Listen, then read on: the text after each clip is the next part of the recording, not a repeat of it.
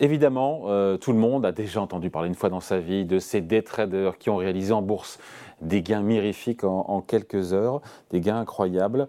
Pour autant, le gendarme de la bourse américaine, et pas seulement, d'autres études l'attestent aussi, incite à, à beaucoup plus de prudence. Bonjour John. Bonjour David.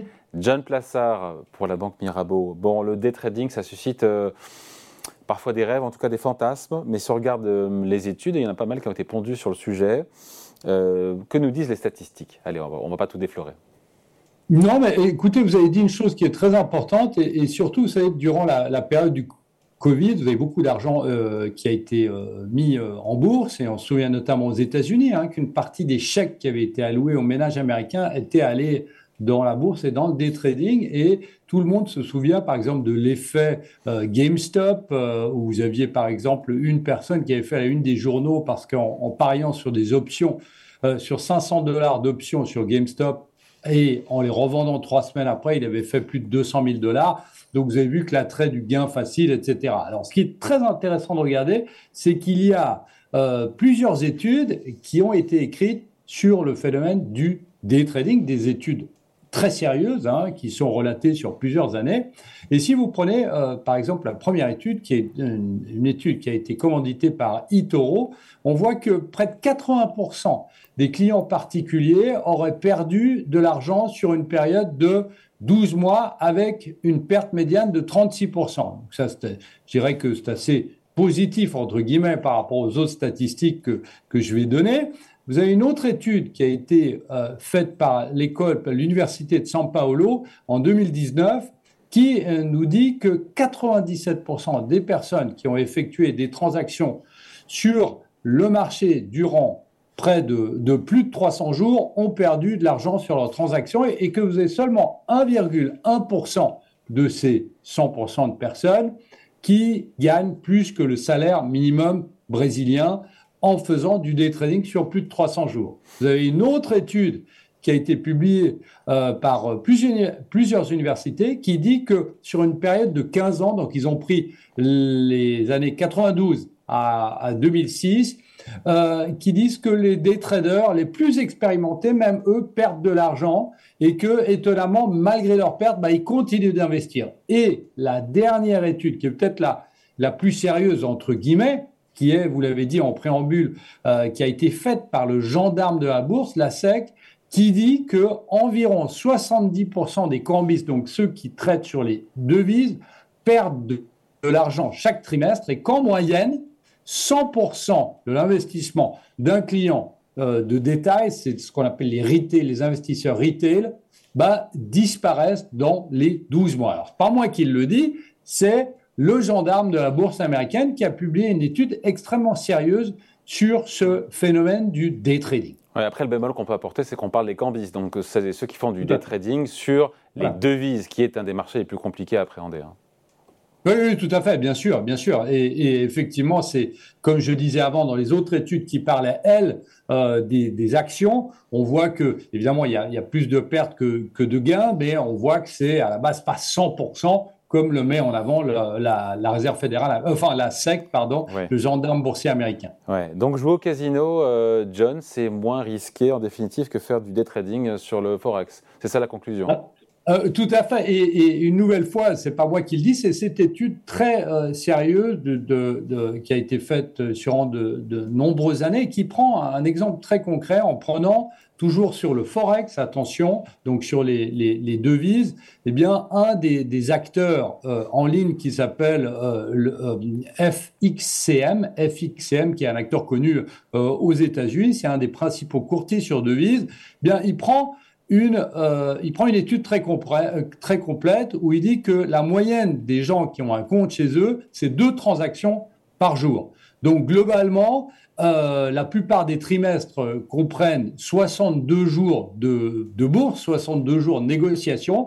Donc ça veut dire que chaque trimestre, une personne moyenne chez eux fait cent vingt-quatre transactions par trimestre. Alors, partant de ce calcul-là, Euh, ils se sont dit qu'au lieu de faire cent vingt-quatre transactions sur les devises par trimestre, eh bien, faisons la même chose avec, sur un trimestre, 124 jeu au niveau du blackjack, mais en prenant toujours, évidemment, la même formule, en ne changeant pas. Par exemple, le blackjack en montant jusqu'à quatorze, ou je ne sais pas, pour ceux qui sont des, des joueurs de blackjack, ils ont fait la même chose en pariant sur vingt-quatre tours à la euh, vingt-quatre fois que vous jouiez à la roulette, vingt, cent vingt-quatre fois, pardon, où vous jouiez euh, au craps, cent vingt-quatre fois parier sur une, euh, une des équipes de foot euh, américaines, le N F L. Et en fait, qu'est-ce, qu'on, qu'est-ce qui ressort donc, de cette étude, et je répète, très sérieuse, c'est que si vous jouez au casino, eh ben, euh, vous perdez dans cinquante-six pour cent euh, euh, des cas. Euh, si vous jouez euh, au craps, si vous jouez au blackjack, toujours la même stratégie, eh ben, vous perdez dans cinquante-huit pour cent des cas, alors que si vous euh, traitez sur les devis sur un trimestre, eh bien, c'est plus de soixante-dix pour cent des cas, comme on l'a dû av- comme on l'a dit avant. Le seul risque qui est supplémentaire, je dirais, c'est de jouer à la roulette parce que c'est toujours en moyenne soixante-douze pour cent des cas. Donc, qu'est-ce que ça veut dire ? Ça veut dire concrètement que si vous jouez au craps ou au blackjack, eh bien, vous avez moins de chances de perdre de l'argent qu'en pariant de manière euh, constante sur les devises. Donc, il faut mieux se fier aux statistiques et à l'histoire qu'à vous écouter qu'au day trading. Ben oui, alors ce qu'il faut faire attention, je pense que la, la conclusion de tout ça, c'est que euh, si vous faites euh, comme les autres, je dirais, euh, euh, en fin de compte, euh, euh, ben, vous rentrez dans ces statistiques. Donc en fait, vous devez faire quelque chose de différent, vous démarquez de la, de la majorité euh, si vous voulez euh, vous démarquer des autres. Euh, maintenant, évidemment, euh, comme vous l'avez dit, si vous prenez l'histoire, hein, on, on parle souvent d'histoire euh, euh, ensemble, David. Bien, si vous prenez depuis euh, cent ans, eh bien, le gain moyen sur le S and P cinq cents, c'est dix virgule trente-trois pour cent chaque année. Alors, évidemment, c'est une moyenne sur cent ans.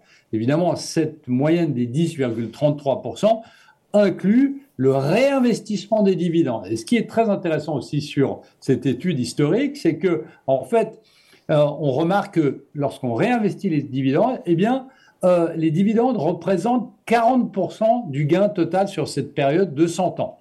Si vous corrigez tout ça de l'inflation, la performance moyenne du marché boursier, parce qu'évidemment, euh, il faut corriger de l'inflation, eh bien, chaque année, c'est de sept virgule un pour cent.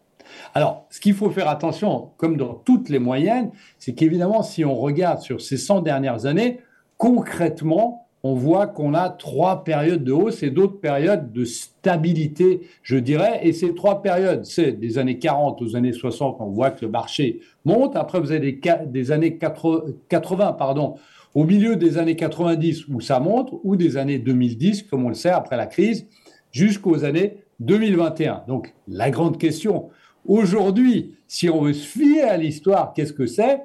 C'est de se dire, est-ce qu'on est dans un nouveau cycle haussier, malgré le fait qu'on soit sur des records, par exemple sur le C A C quarante, ou est-ce qu'on rentre à nouveau, comme on l'a connu euh, souvent ces cent dernières années, dans une période de stabilité. Mais ce qui est sûr et certain, lorsqu'on regarde, quelles que soient les périodes, c'est que les pertes sur le day trading, sur le forex, sont plus importantes que, évidemment, sur, euh, si on prend une moyenne historique, et même de, du, de traiter euh, des actions au lieu de traiter euh, les, le forex. Donc plus que le day trading, notamment sur le forex, il faut opter pour une philosophie de la sagesse avec euh, un investissement au fil de l'eau sur les marchés boursiers. C'est ça la conclusion ? Exactement. Et, et, et aussi, et aussi euh, on en a parlé aussi souvent ensemble en, en, en moyennant, euh, plutôt que de mettre, euh, en utilisant un un terme de, de, de joueur, au lieu de mettre all-in euh, sur, une, sur une couleur ou sur un chiffre, eh bien, évidemment, en, en diversifiant et, et euh, en moyennant, c'est-à-dire en, en allant, si vous n'êtes pas convaincu, en ne mettant pas toute votre pause euh, sur, euh, sur, un, euh, sur une société ou sur un chiffre. Quand même, hein, dix pour cent par an depuis cent ans sur le S and P cinq cents, ça, ça doit quand même résonner un petit peu, même si ce n'est qu'une moyenne évidemment. Merci beaucoup. Hein. Explication point de vue signée John Plassard pour la banque Mirabaud. Salut John, merci beaucoup. Merci David.